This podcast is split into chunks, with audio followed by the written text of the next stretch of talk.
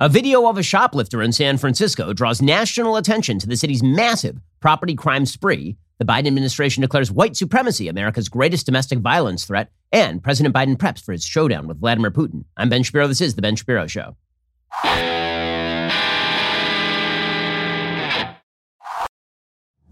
Today's show is sponsored by ExpressVPN. I protect my data with a VPN, so should you. Visit expressvpn.com slash Ben. Before we go any further, let me remind you, you are spending way too much on your cell phone bill. You got one of the big cell phone coverage providers, they're basically overcharging you. And this is why thousands of you have already switched over to Pure Talk USA. In fact, another thousand of you, my extremely wise listeners, have made the switch from your overpriced wireless carrier to Pure Talk over the past couple of months. So exactly what are the rest of you waiting for? If you're with AT&T or Verizon or T-Mobile, your family could save over $800 a year. It's a lot of money just by switching to Pure Talk. You get the same great coverage because they actually use the exact same towers as one of the big carriers. You can even keep your phone and your number, but you will save a fortune. By the way, Pure Talk is the top rated wireless company by Consumer Affairs with the absolute best customer service team available. They are based right here in the United States. It sounds good, it gets even better because right now you get unlimited talk, text, and six gigs of data for just 30 bucks a month. You're saying to yourself, what if I need more than six gigs of data? Well, here's the thing. If you go over on the data, they're not going to charge you for it. Grab your mobile phone, dial pound 250, say Ben Shapiro to get started. When you do, you save 50% off your very first month. Dial pound 250, say keyword Ben Shapiro. Pure Talk is simply smarter wireless. Alrighty. So yesterday, rocketing around the internet was a video from a Walgreens in San Francisco. And for folks who have visited any of our major cities over the course of the last few years, there's a pretty obvious uptick in property crime. Not just an obvious uptick in property crime, a complete downturn in quality of life. There's a reason that people have been fleeing big cities in favor of more outlying red areas or blue cities in red states. Okay, San Francisco has been turned from a gem, a very clean and safe city, into something really quite awful. Over the past few years, you've seen reports of feces, human feces on nearly every corner, open needles on nearly every corner. In Los Angeles, the homeless problem is so unbelievably bad that it has now invaded the suburbs. You have people who are mentally ill or drug addicts who are basically sleeping on the curbs outside people's homes in Los Angeles. This was happening outside my home in a fairly nice suburb of Los Angeles, one of the reasons we moved. The same thing has happened in Seattle. Used to be called the Emerald City, now it's the Brown City for all the poop that is in public. And well, one of the things that has upticked in the recent years has been obviously low level crime. Now, people on the left like to pretend that low level crime isn't actually crime.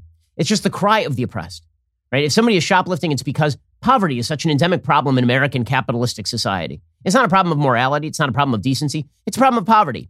Except that when we see film of people actually engaging in crime, it generally is not people stealing the necessities of life just to get by.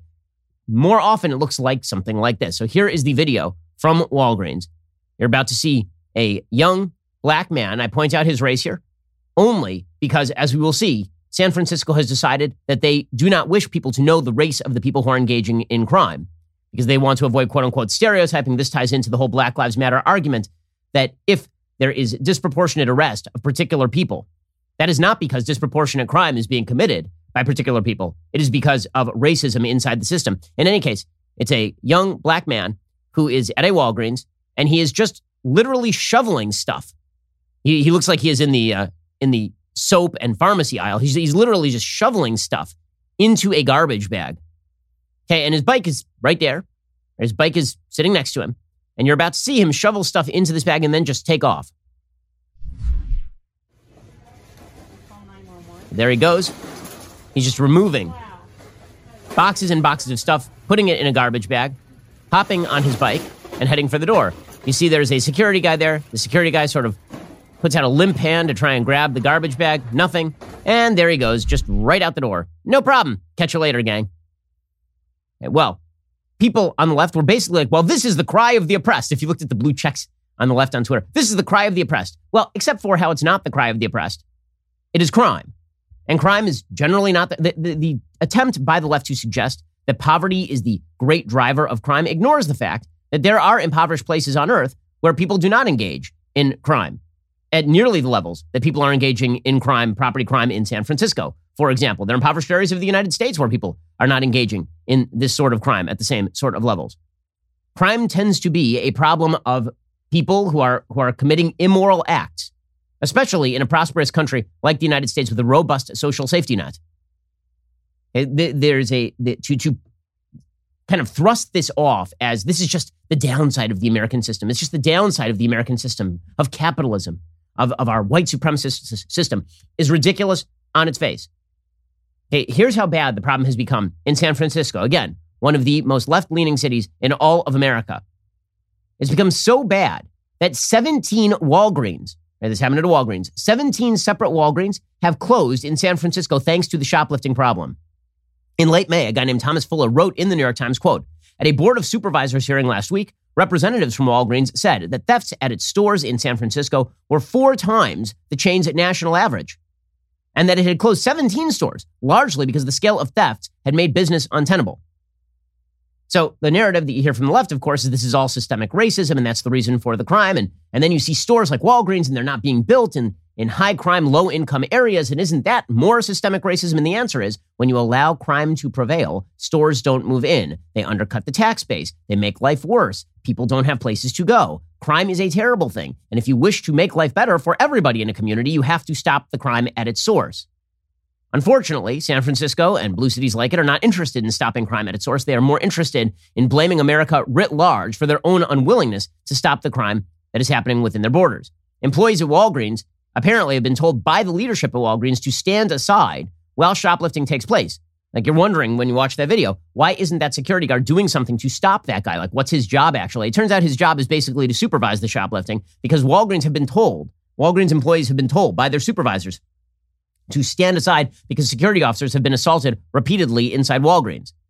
Now, the reason for all of this, particularly with regard to shoplifting, is because of a 2014 California ballot measure. Okay, that ballot measure reclassified nonviolent theft as a misdemeanor, so long as the thief took less than 950 bucks worth of material. So you just hit up several Walgreens in a row and you take less than 950 bucks worth of material and you're fine. Even if you get arrested, you'll get off with a slap on the wrist. You'll go right back out on the street. Thieves quickly hit on the strategy, hit up a bunch of different stores for less than 950 bucks worth of stuff. Okay, then, last year, amid the Black Lives Matter protests suggesting again that all crime in the United States was truly due to systemic American racism and that the police were the real problem, amid that ridiculous notion, the city of San Francisco decided to double down on its soft on crime policies. Mayor London Breed announced that booking photos would no longer be released lest the prevalence of black and brown faces among the booking photos lead to stereotypical reactions inside stores. I shouldn't want to lead to racial profiling, so instead, what we will do is we'll just obscure who exactly is committing the crime. That way, if a disproportionate number of black and brown people are arrested, because a disproportionate number of black and brown people actually happen to be committing these sorts of shoplifting crimes in San Francisco, that must mean that the police are racist. And you'll never know any different because we've never seen the booking photos in the first place. Also, London Breed announced a $120 million cut to the police and sheriff's department over the next two years in the interest of, quote, prioritizing investments in the African American community. In the first six months of 2020 alone, 23 officers resigned from the force. Naturally, property crime has skyrocketed, and it's not just shoplifting. Burglaries increased nearly 50% year on year in 2020 in San Francisco. Car theft jumped 34% in San Francisco. Meanwhile, of course, San Francisco has been a in a, uh, a state of slow motion decline for the past several years. The streets are littered with garbage. In 2018, there was a survey of 153 blocks in downtown San Francisco. It showed trash, like open trash out on every single block, 41 blocks, quote, dotted with needles, and 96 blocks of the 153 blocks, 96 with open human feces. And again, this sort of stuff is not rare in major cities around the United States. As I mentioned, Los Angeles, the quality of life has become truly awful. The, the slogan for, for, the, uh, for the Herbert Hoover campaign in 1932 is a chicken in every pot. The slogan in Los Angeles is a homeless person on every bench, and presumably on your driveway as well. And again, that is not compassion toward the homeless. Treating ment- severely mentally ill people and drug addicts as though they have a right to sleep on the street and use open needles in front of your children is not compassion to either the children or to the homeless people. San Francisco, by the way, is now facing its worst drug epidemic ever, according to Amy Graff, of the San Francisco Chronicle. She says a physician, two nurses, a professional athlete, a drug dealer, and a lawyer who had nodded off in court, teenagers, specifically a 14 and a 15 year old and a 7 year old, who got into a stash in her mother's purse. These are some of the types of people Dr. Christopher Colwell, the chief of emergency medicine at Zuckerberg San Francisco General Hospital, has recently seen in the emergency room for medical issues related to fentanyl use and overdoses. A seven year old who got into a stash in her mother's purse. But apparently it's all about white supremacy, gang. Colwell said, that's just in the last couple of weeks. It's really remarkable because it runs the entire spectrum. This affects all walks of life, all folks. It's hard to overstate how impactful it can be to anyone. It doesn't seem to care about race or background or gender or anything. Colwell said on average, about 10 to 15 people who have taken fentanyl are treated in the San Francisco General Emergency Room a day, sometimes more. And that's at just one hospital in the city.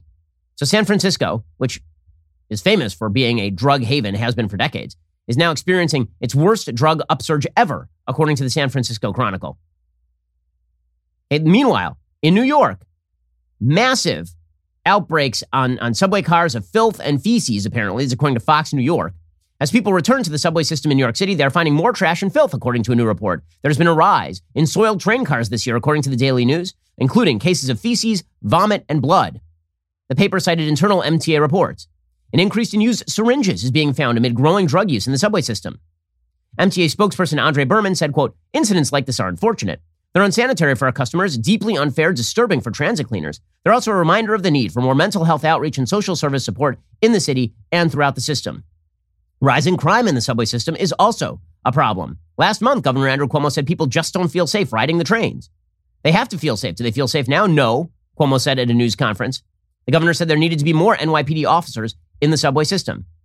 All of which is why, according to a new study from the North American Moving Services, the top outbound states for people who are leaving states in America Illinois, New York, California, New Jersey, and Maryland.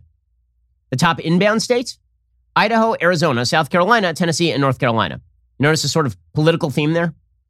Every single state from which people are leaving is heavily blue. Every single state to which people are going is red or purple at best. Okay, we'll get to more on this in just one second because there's a move by the left to disconnect crime from ideology. And, and that is a very self serving move. We'll get to that in just one moment. First, let's talk about the fact that you don't want to go to an auto parts store right now. Why would you want to go to an auto parts store right now? You could instead just go to rockauto.com. See, the thing is, when you go to an auto parts store, you're going to stand in line. You're finally going to get to the front of the line. Then you're going to answer a bunch of very specific questions. And the guy behind the counter, he's going to type a bunch of stuff into his computer, say, oh, yeah, we don't have that part in stock. Come back next week and we'll upcharge you 30%. Or you could just do it all yourself at home and get the part for the best possible price. RockAuto.com will always offer the lowest prices possible rather than changing prices based on what the market will bear, like airlines do. Why spend up to twice as much for the same exact parts? They're family business serving auto parts customers online for 20 years. Go to rockauto.com to shop for auto and body parts from hundreds of manufacturers. The catalog is unique, remarkably easy to navigate. You can quickly see all the parts available for your vehicle and choose the brands, specifications, and prices you prefer. Head on over to rockauto.com right now. See all the parts available for your car or truck. Write Shapiro in their How Did You Hear About Us box so they know that we sent you. Again, write My Name Shapiro in their How Did You Hear About Us box so they know that we sent you and get the best available deal on your car parts at rockauto.com right now. Okay, so all of this is tied to ideology. It's tied to ideology in a couple of ways. Number one, it's tied to ideology because the left has decided that crime is to be overlooked and that if there is a major uptick in crime, particularly in minority communities, that has to do with America's system of white supremacy. It has to do with America's deep seated cultural racism. That in the end, you can always remove one level and then blame America writ large. So if you say, okay, well, you know, I've noticed that a disproportionate number of people in minority communities are engaging in crime. I'll say, right, because of historic American racism. And you say, yes, but those people, like right now, they are committing crimes in the moment, not because of historic American racism. Somebody made the decision to go to that Walgreens and fill a garbage bag with stuff and then just take off. And they'll say, right, because of systemic injustices. Right? I've said this before, but it's true. Atheists are constantly accusing religious believers of using the quote unquote God of the gaps argument. The God of the gaps argument is I can't have any explanation for this. The, you don't have any explanation for this thing happening in the universe, this phenomenon, therefore God. Right? We don't understand how the universe was created, therefore God, right? This is an atheist say, well, that's not a good argument because obviously at some point that gap could be filled. We could gain further knowledge. And just because there's a gap, that doesn't mean that God fills the gap. It's a fairly good argument by the atheist. Okay, here is the thing. The left uses the exact same God of the gaps argument when it comes to systemic American racism. If there is an imbalance in the crime rates between communities, instead of looking to why people are actually committing crimes, or looking to the ideology of people who are committing crimes, or looking to the ideology of the people who govern the cities where the crimes are being committed. Instead, they just go systemic American racism, they wave their hands, and that's the big problem in American life. Well, the reality is, if you want to stop crime, if you want to make quality of life better, you need a zero tolerance policy with regard to crime. You need to say, it doesn't matter what you think the legacy of of hundreds of years of slavery was you don't get to go to the Walgreens and knock it over. That is not an acceptable response, nor does it make your community better. Beyond that, an ideology that suggests and that, that there's an excuse for crime based on systemic American racism is an ideology that promotes crime and that promotes degradation in quality of life. And, and you can see how this works, right? It's, it's so funny. Folks on the left will suggest all the time that it's right wing ideology that drives right wing extremism, which drives violence. And then they can't actually connect the dots because what is the connection between I want smaller government and individual liberty and a white supremacist goes and shoots up a synagogue? Right? There's no connection there.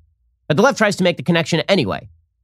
But there is a pretty solid damned connection between there's an excuse for crime. The excuse for crime means everything except the criminal. Thus, we must defund the police. Thus, there is more crime. That's a pretty easy connection. The left just doesn't want to make it because if they were to make that connection, they would have to change their ideology. They're not going to change their ideology.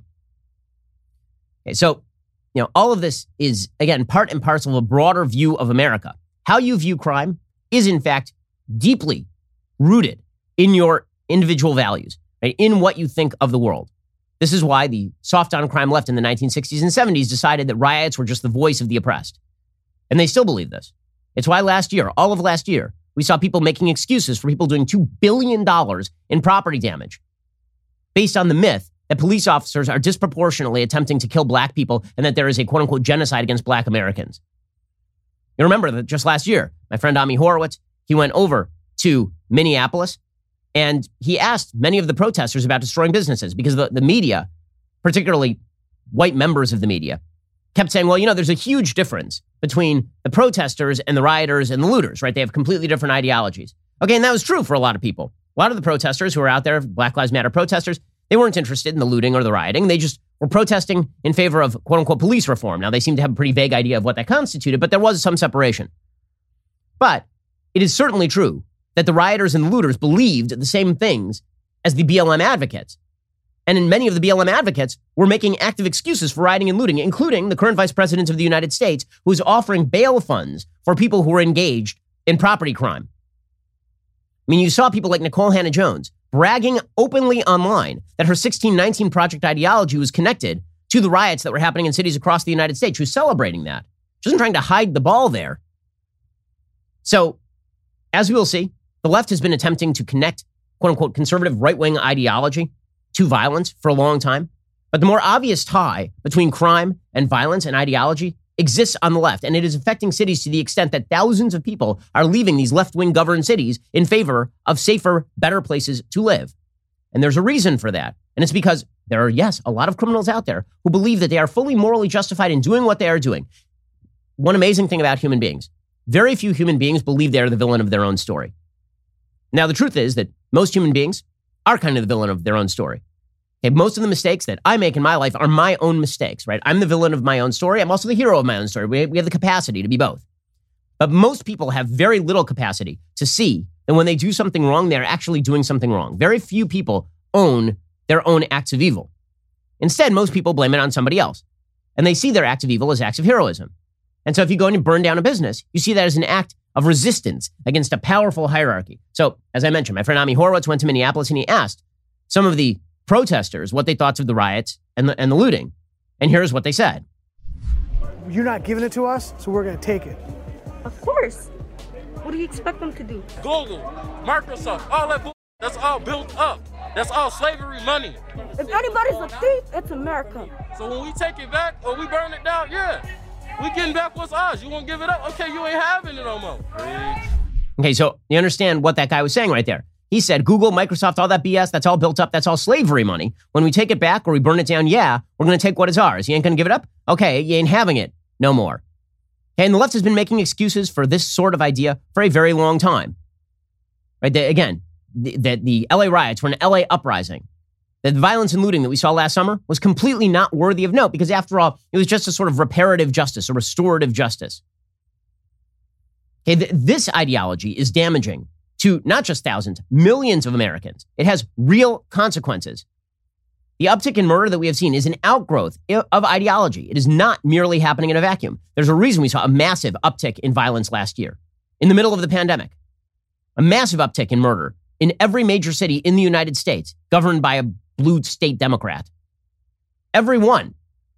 Okay, the reason for that is again, when you make excuses for this and when you suggest that all the problems of American society can be attributed to the society writ large and white supremacy broadly, and you make excuses for this stuff, you get an uptick in this. You get a, a, a real surge in the destruction of quality of living in America's major cities.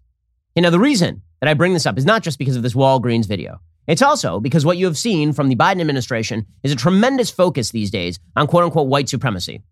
So, yesterday, the Biden domestic terror plan suggested that they were going to focus on militia extremists and white supremacy and would include anti radicalization training for retiring military. Now, listen, there are white supremacists out there who do commit terrorist acts. Right? They do. Now, statistically, they are quite rare. According to the Anti Defamation League, in the year 2020, there are a grand total of 16 murders committed by white supremacists in the United States. Okay, now, every one of those murders is terrible and horrible. There's a country of 330 million people. And I'm not a person who's downplaying white supremacist terror, considering that the FBI has arrested people who are white supremacist terrorists threatening my family. I was not very far away from the Poway shooting of the Chabad just a few years ago. I mean, they're like they're members of the Jewish community who've been targeted by white supremacist terror. So I'm not downplaying the threat of white supremacist terror. But if we are talking about ideologies that are truly threatening to the American way of life, if we're talking about ideologies that are deeply connected to endemic violence in American society, there are like 11 white supremacists in the United States, true white supremacists in the United States.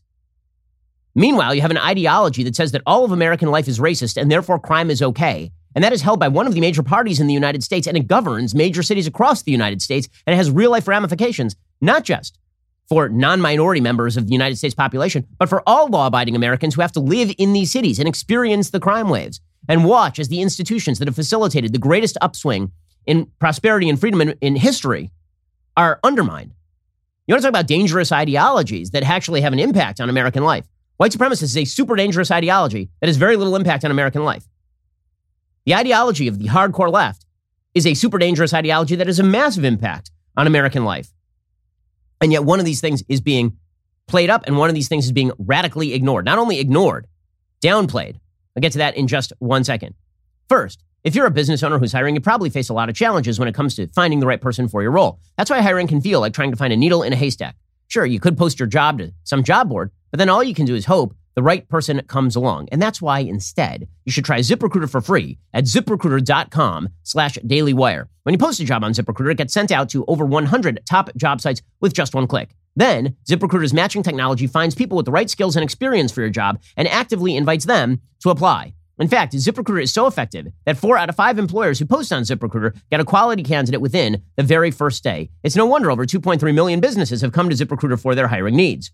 So, while other companies overwhelm you with way too many options, ZipRecruiter finds you what you're looking for, the needle in the haystack. Like right now, there are a lot of people who are looking for a job, and maybe you have a bunch of applicants for that job. You don't know who to pick. ZipRecruiter helps you out with that process every step of the way. Right now, you can try ZipRecruiter for free at this web address, ziprecruiter.com slash dailywire. Once again, remember, go to this unique place, ziprecruiter.com slash D-A-I-L-Y-W-I-R-E. ZipRecruiter is indeed the smartest way to hire. Alrighty, so the Joe Biden domestic terror plan is now focused like a laser on white supremacy.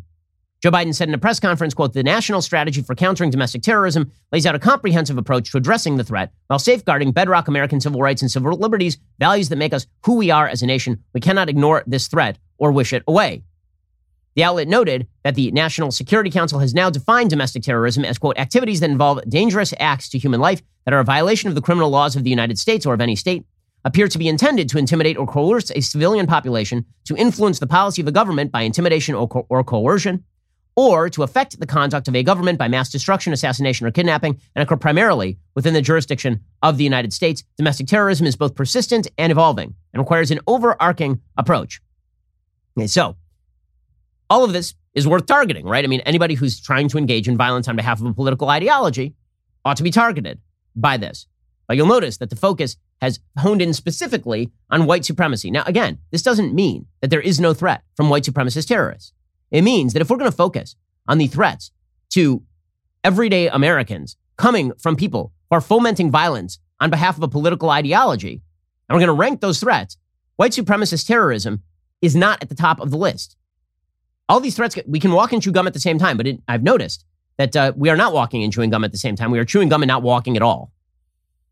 Although domestic terrorism can focus on a wide range of ideas, racially or ethnically motivated violent extremists and militia violent extremists are assessed as presenting the most persistent and lethal threats, the NSC said, adding many domestic terrorists unite around anger with, quote, the same segment or segments of the American community, including persons of color, immigrants, Jews, Muslims, other religious minorities, women and girls, LGD, LGBTQI plus individuals, or others. The NSC does include anarchist violent extremists who violently oppose all forms of capitalism within its pantheon of potential domestic terrorists to address. But apparently they are focused really strongly on the on the white supremacist terror threat.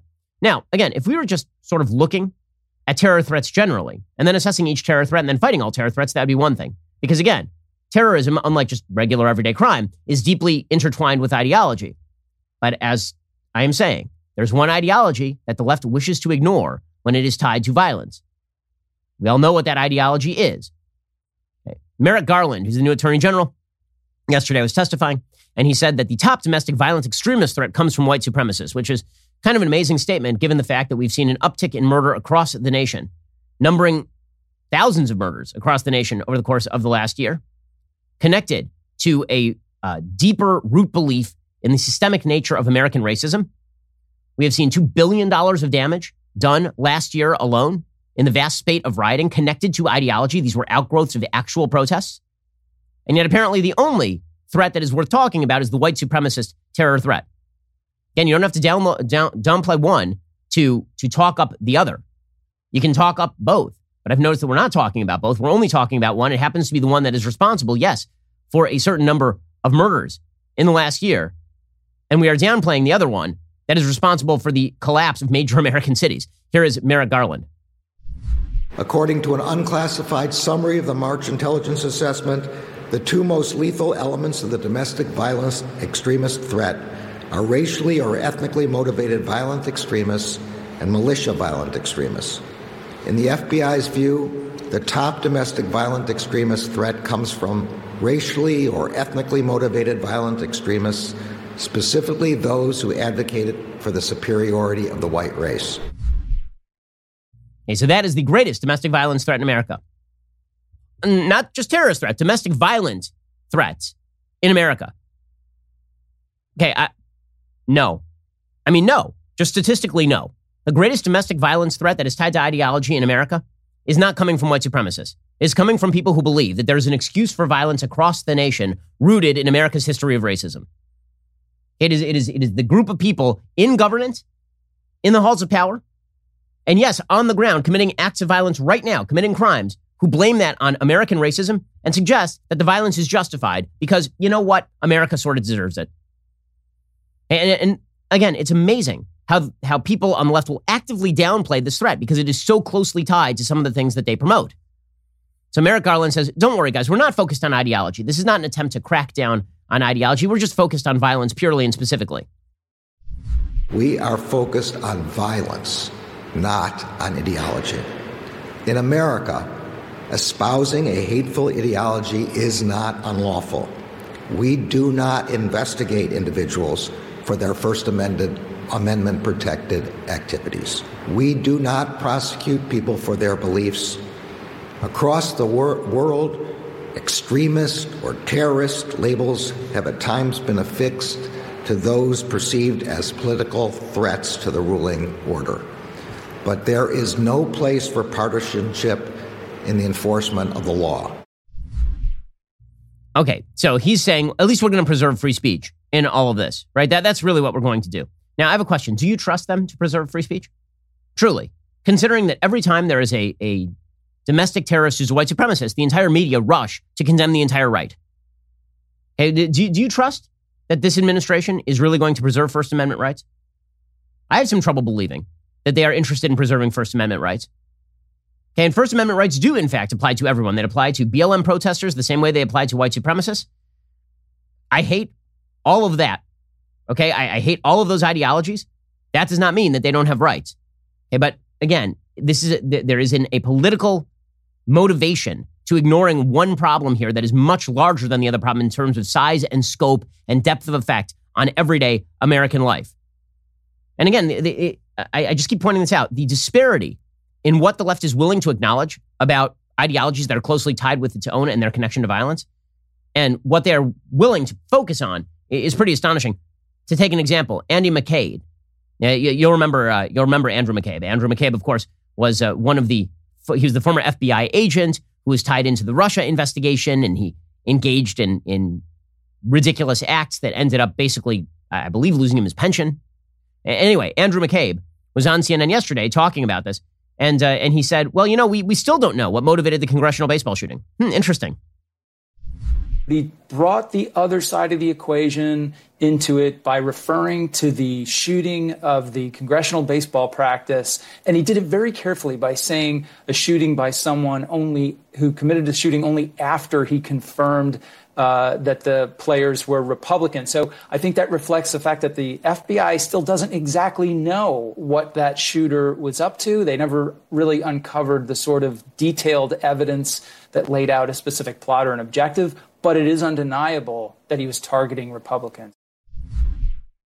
Okay, again, and Andy McCabe suggesting there that the FBI still doesn't d- doesn't know what exactly motivated this. I know the FBI knows full well. The guy had a list in his pocket of Republicans he was shouting, This is for healthcare, while he shot Republicans. So, yeah, we kind of know.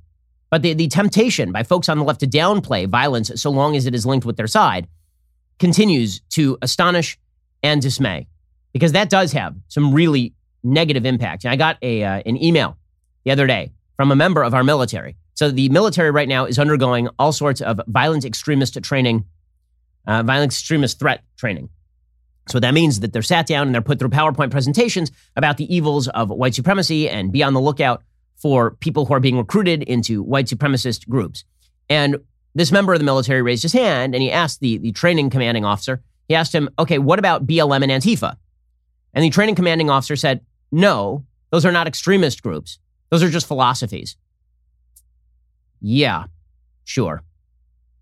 Alrighty, coming up, we're going to get into Joe Biden facing off with Vladimir Putin? First, let's talk for a second about the fact that the stuff that your kids are watching and learning on TV is largely garbage. We talked last week about how Nickelodeon is openly propagandizing on behalf of LGBTQ causes to very young children, like three to five year old children. Well, it's time to tune out of that and tune in to PragerU. PragerU has launched a massive new K 12 education program. Thousands of educators and parents have already signed up. Check it out at prageru.com forward slash kids. PragerU has tons of free kids shows, books, magazines with the pro-American values that aren't being taught in schools or most kids shows. The PragerU website has everything you need to get your young family through what's happening in our country right now. Do you want your kids to learn about our nation's founding principles and be proud of them?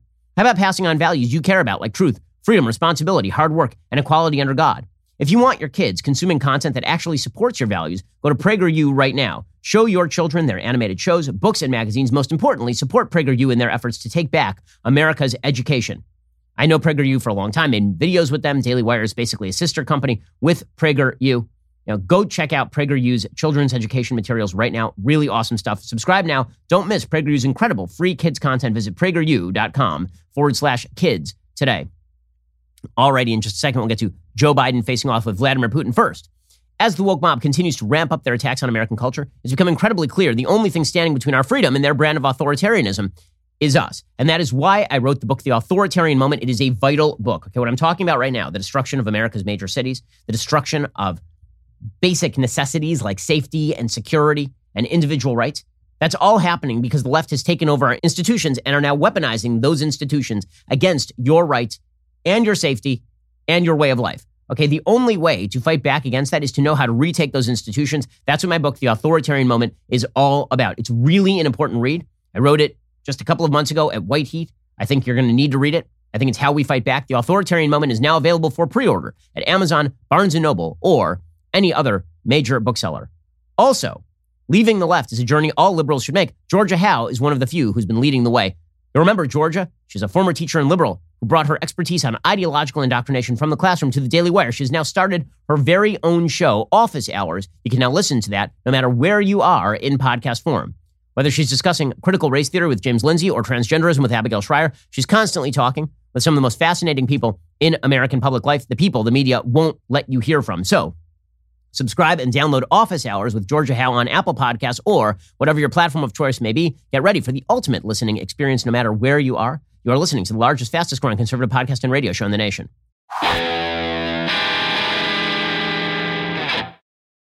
Alrighty. Meanwhile, Joe Biden is meeting with Vladimir Putin today, and uh, it is going exactly as you would have thought. He is sitting there with note cards. I'm not kidding you. He's sitting there with note cards and reading off note cards while Vladimir Putin stares him down like the Bond villain he is. It's just unbelievable. I mean, Joe Biden is not with us. He's not been with us for quite some time. And, um, you know, that's not great. Joe Biden yesterday said that he was always ready. I was born ready. Yes, but you were born so long ago that you don't know the meaning of the word ready anymore. Here he was yesterday before the meeting explaining that he was ready for his meeting with Putin. It turns out not so much.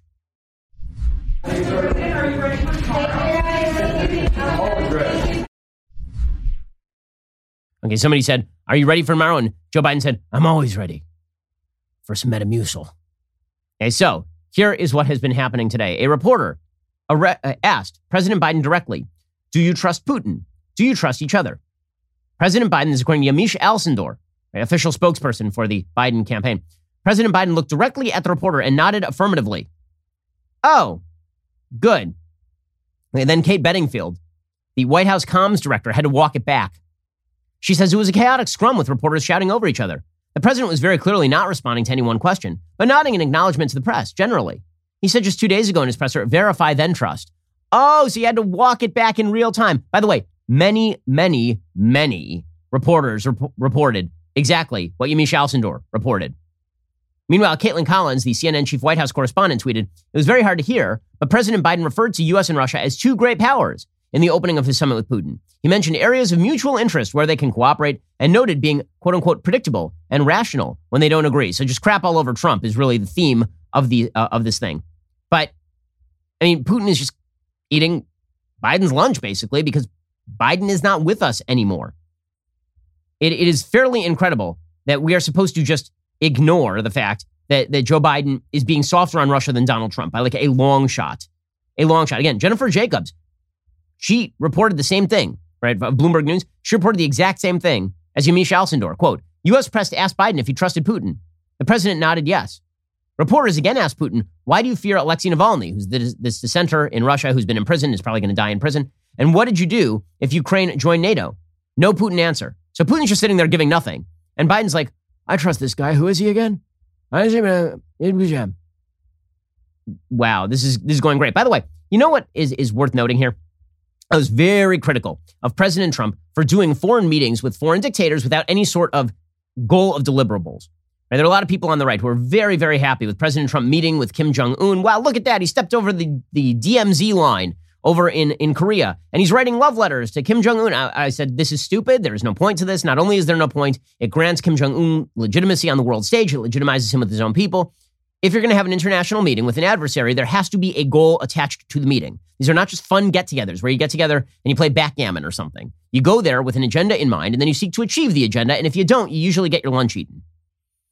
So if I said it about Trump, I'm certainly saying it about Biden too. Biden met with Putin for no reason at all. They didn't go there with an agenda. They didn't go there seeking any deliverables from Vladimir Putin. It was just a chance for Biden to get a photo op. But the problem is that even Biden knows he was going to get his lunch eaten and his, his, his milkshake drunk by, by Vladimir Putin. And so instead, he was downplaying it, but he's like, I'm doing a photo op with Putin, but it's not a photo op. And also, we're not going to do anything, but it's kind of a photo op. It's just amazing stuff. And we're supposed to ignore the fact, of course, that, uh, that Joe Biden is, is not with us. It's very important that we ignore this. According to M- the, the Washington Post, Vladimir Putin's first interview with an American television news outlet in three years was, perhaps strategically so, a big hit for Russia's networks. The Russian president's one on one with NBC has been widely aired and much discussed across state media platforms. In it, Putin dropped a Russian schoolyard rhyme in response to one question and alluded to the satirical Soviet novel, The Little Golden Calf in Another, references for a Russian audience rather than an American one. As Putin was pressed, pressed on issues including Moscow's cyber attacks against the United States and whether he orders the killings of his political opponents, his tone was dismissive, at times nonchalant. It mirrored the Kremlin messaging at home ahead of Putin's planned summit with President Biden in Geneva on Wednesday. Putin agreed to this meeting at the request of the Americans, but will not be ceding anything. Russian officials and propagandists have repeatedly said they do not expect the summit to produce any big breakthroughs for a U.S. Russia relationship that has hit a post Cold War low. They've worked to portray Putin as going into it from a position of strength because, because he has little to lose or gain. So, what exactly are we even doing at this meeting? What is the point of this meeting? The answer, of course, is to pretend that Joe Biden is a world leader who is still sentient, but he is not. There's a reason why Tom Cotton, the senator from Arkansas, said this sit down is a very bad idea, because it is a very, very bad idea. I would not be going into this summit tomorrow. I think it was ill advised. Yeah for the uh, president to make one of his first major bilateral summits overseas with Vladimir Putin, especially after this string of weak actions towards Russia. Mm. Uh, the president should have spent more time this weekend focused on China and the threat that China poses and bring our European allies along with us to see that threat as opposed to talking so much about things like climate change. Russia remains a threat, but China is the threat that the United States and really the free world faces in the decades ahead. We'll get to more on this in just one second. First, does it make sense that a single company controls 90% of all internet searches, runs your email service, and gets to track everything you do on your smartphone? Big tech is more powerful than most countries, and they profit by exploiting your personal data. It's time to put a layer of protection between you and your online activity and the people who exploit that online activity. That's why I use ExpressVPN. Think about how much of your life is on the internet. Sadly, every site you visit, video you watch, or message you send gets tracked and data mined. But when you run ExpressVPN on your device, their software hides your IP address. This is something big tech can use to personally identify you. So ExpressVPN makes your activity harder to trace and sell to advertisers. ExpressVPN also encrypts 100% of your internet data to keep you safe from hackers and eavesdroppers on your network. ExpressVPN does all of that without slowing your connection. What I like most about ExpressVPN, it's really easy to use. Download that app on your computer or phone, tap one button, you are now protected. So, Stop handing over your personal data to the big tech monopoly that mines your activity and sells your information. Protect yourself with the VPN I trust to keep me safe online. Visit expressvpn.com slash Ben. That's E-X-P-R-E-S-S-V-P-N.com slash Ben. Get three extra months for free. Go to expressvpn.com slash Ben right now to learn more. Meanwhile, the, the Biden administration is doing nothing about China either. So, lest you think that it's just about Russia, they're doing nothing about China either. They continue to promote public statements made by the Europeans that don't actually have any teeth to them. In fact, the left is too busy being angry at anybody for mentioning the Wuhan lab leak theory. Remember, Joe Biden started taking it seriously like last week and then said, maybe we should have like an intelligence committee investigation on all that. We'll get our intelligence people together. They'll investigate all of this. This was the same day, basically, that a report had been revealed that he had shut down such an investigation that had been begun under the Trump administration. Meanwhile, Robert Redfield, the, the former CDC director, he says the scientific community acted to squelch the Wuhan lab leak theory while I was over at the CDC. It just seemed like a lot of people wanted to squelch any idea that there was another hypothesis. And I think that's what I find the most disappointing because I would expect that from politicians. I would expect that from governments. I would never expect that from the scientific community. And yet, what we witnessed was the scientific community went on heavy to try to stop any open debate about the origin of this virus. And I find that just very, very sad, very disconcerting, and very anti science. According to Redfield, by the way, Anthony Fauci is one of the people who is less than interested in investigating the lab leak theory in the first place. I think Tony is holding on to this hypothesis tightly. Now, why why would that be? Sometimes scientists, when they get on, they bite into a bone on a hypothesis. It's hard for them to move on. I guess if I'm disappointed about anything about the early scientific community, is that there seemed to be lack of openness to pursue both hypotheses. Okay, now what's amazing about all of this? Again, you got Joe Biden not being able to face up to Vladimir Putin. Things are going very poorly over there. Joe Biden who literally glitched in the middle of the EU meetings.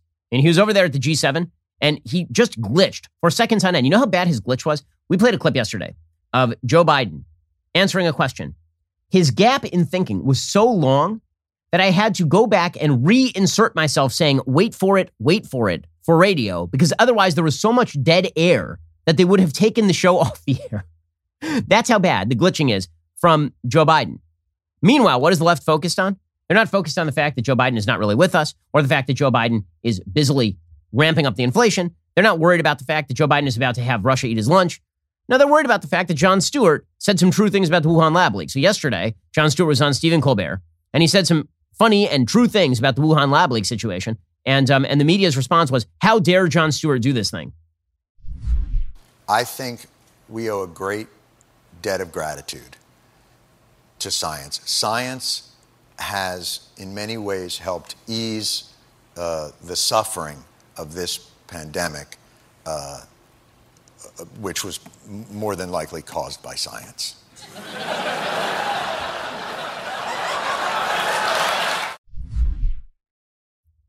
Yeah, Stewart went off on this a little bit more. Uh, and again, it was not well taken by the left. I, I, oh my if God. there was evidence, I'd love to hear it. I There's just a don't know. novel respiratory coronavirus overtaking Wuhan, China. What do we do? Oh, you know who we could ask? The Wuhan Novel Respiratory Coronavirus Lab. The disease is the same name as the lab. That's just that's just a little too weird, don't you think? And then they ask those scientists, they're like, "How did this?" So wait a minute, you work at the Wuhan Respiratory Coronavirus Lab. How did this happen? And they're like, mm, "A pangolin kissed a turtle." Okay, meanwhile, so how, how did the media react to Jon Stewart, their favorite person doing this? Piece in the Washington Post today by Paul Waldman. Quote, Jon Stewart's rant is a reminder. Don't rely on celebrities for COVID 19 theories. Oh, weird. Because five seconds ago, you were telling us that every celebrity in America needed to be relied upon for a COVID 19 theory so long as it was anti Trump. It's it, truly, it's, it's, an, it's an incredible turnabout. Because bottom line is for the media, whatever effectuates the agenda of the Biden administration is worth promoting. Anything that does not effectuate that agenda is not worth promoting at all. Now, this is leaving some fairly large openings for Joe Biden's political opponents.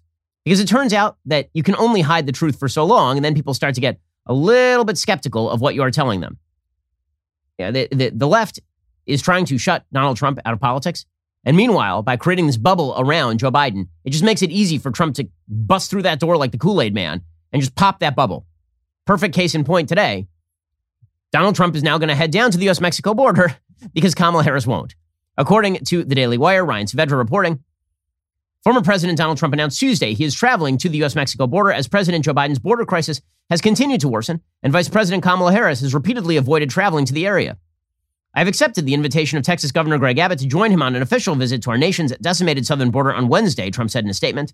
The Biden administration inherited from me the strongest, safest, most secure border in U.S. history. In mere weeks, they turned it into a single worst border crisis in U.S. history. It's an unmitigated disaster zone. If this weren't bad enough, Biden and Harris won't even tour the scenes of the wreckage they created or come down and visit with the Border Patrol and ICE heroes risking their lives to defend our nation at a time when the White House is doing everything it can to make their job totally impossible, said Trump. What Biden and Harris have done and are continuing to do on our border is a grave and willful dereliction of duty.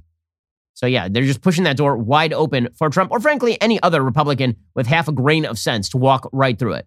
So, I guess the good news here is that in their blind attempt to cover for their own ideology, to cover their failures with their own ideology, um, they're opening the door wide to the blowback, and the blowback is most definitely coming. Alrighty, we'll be back here today with an additional hour of the Ben Shapiro Show.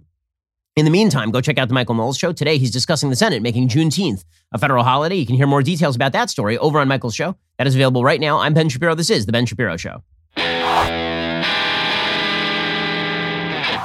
If you enjoyed this episode, don't forget to subscribe. And if you want to help spread the word, please give us a five star review and tell your friends to subscribe too. We're available on Apple Podcasts, Spotify, and wherever you listen to podcasts. Also, be sure to check out the other Daily Wire podcasts, including The Andrew Klavan Show, The Michael Knowles Show, and The Matt Walsh Show. Thanks for listening. The Ben Shapiro Show is produced by Elliot Feld, executive producer Jeremy Boring. Our supervising producer is Mathis Glover, and our assistant director is Pavel Wydowski. Editing is by Adam Sayevitz. Audio is mixed by Mike Coromina. Hair and makeup is by Fabiola Cristina. Production assistant is Jessica Kranz. The Ben Shapiro Show is a Daily Wire production. Copyright Daily Wire 2021. The Senate makes Juneteenth a federal holiday. Chuck Schumer calls a kid retarded. And firebrand GOP Congressman Marjorie Taylor Greene apologizes, maybe for the first time ever, for something that she said. Check it out on The Michael Knowles Show.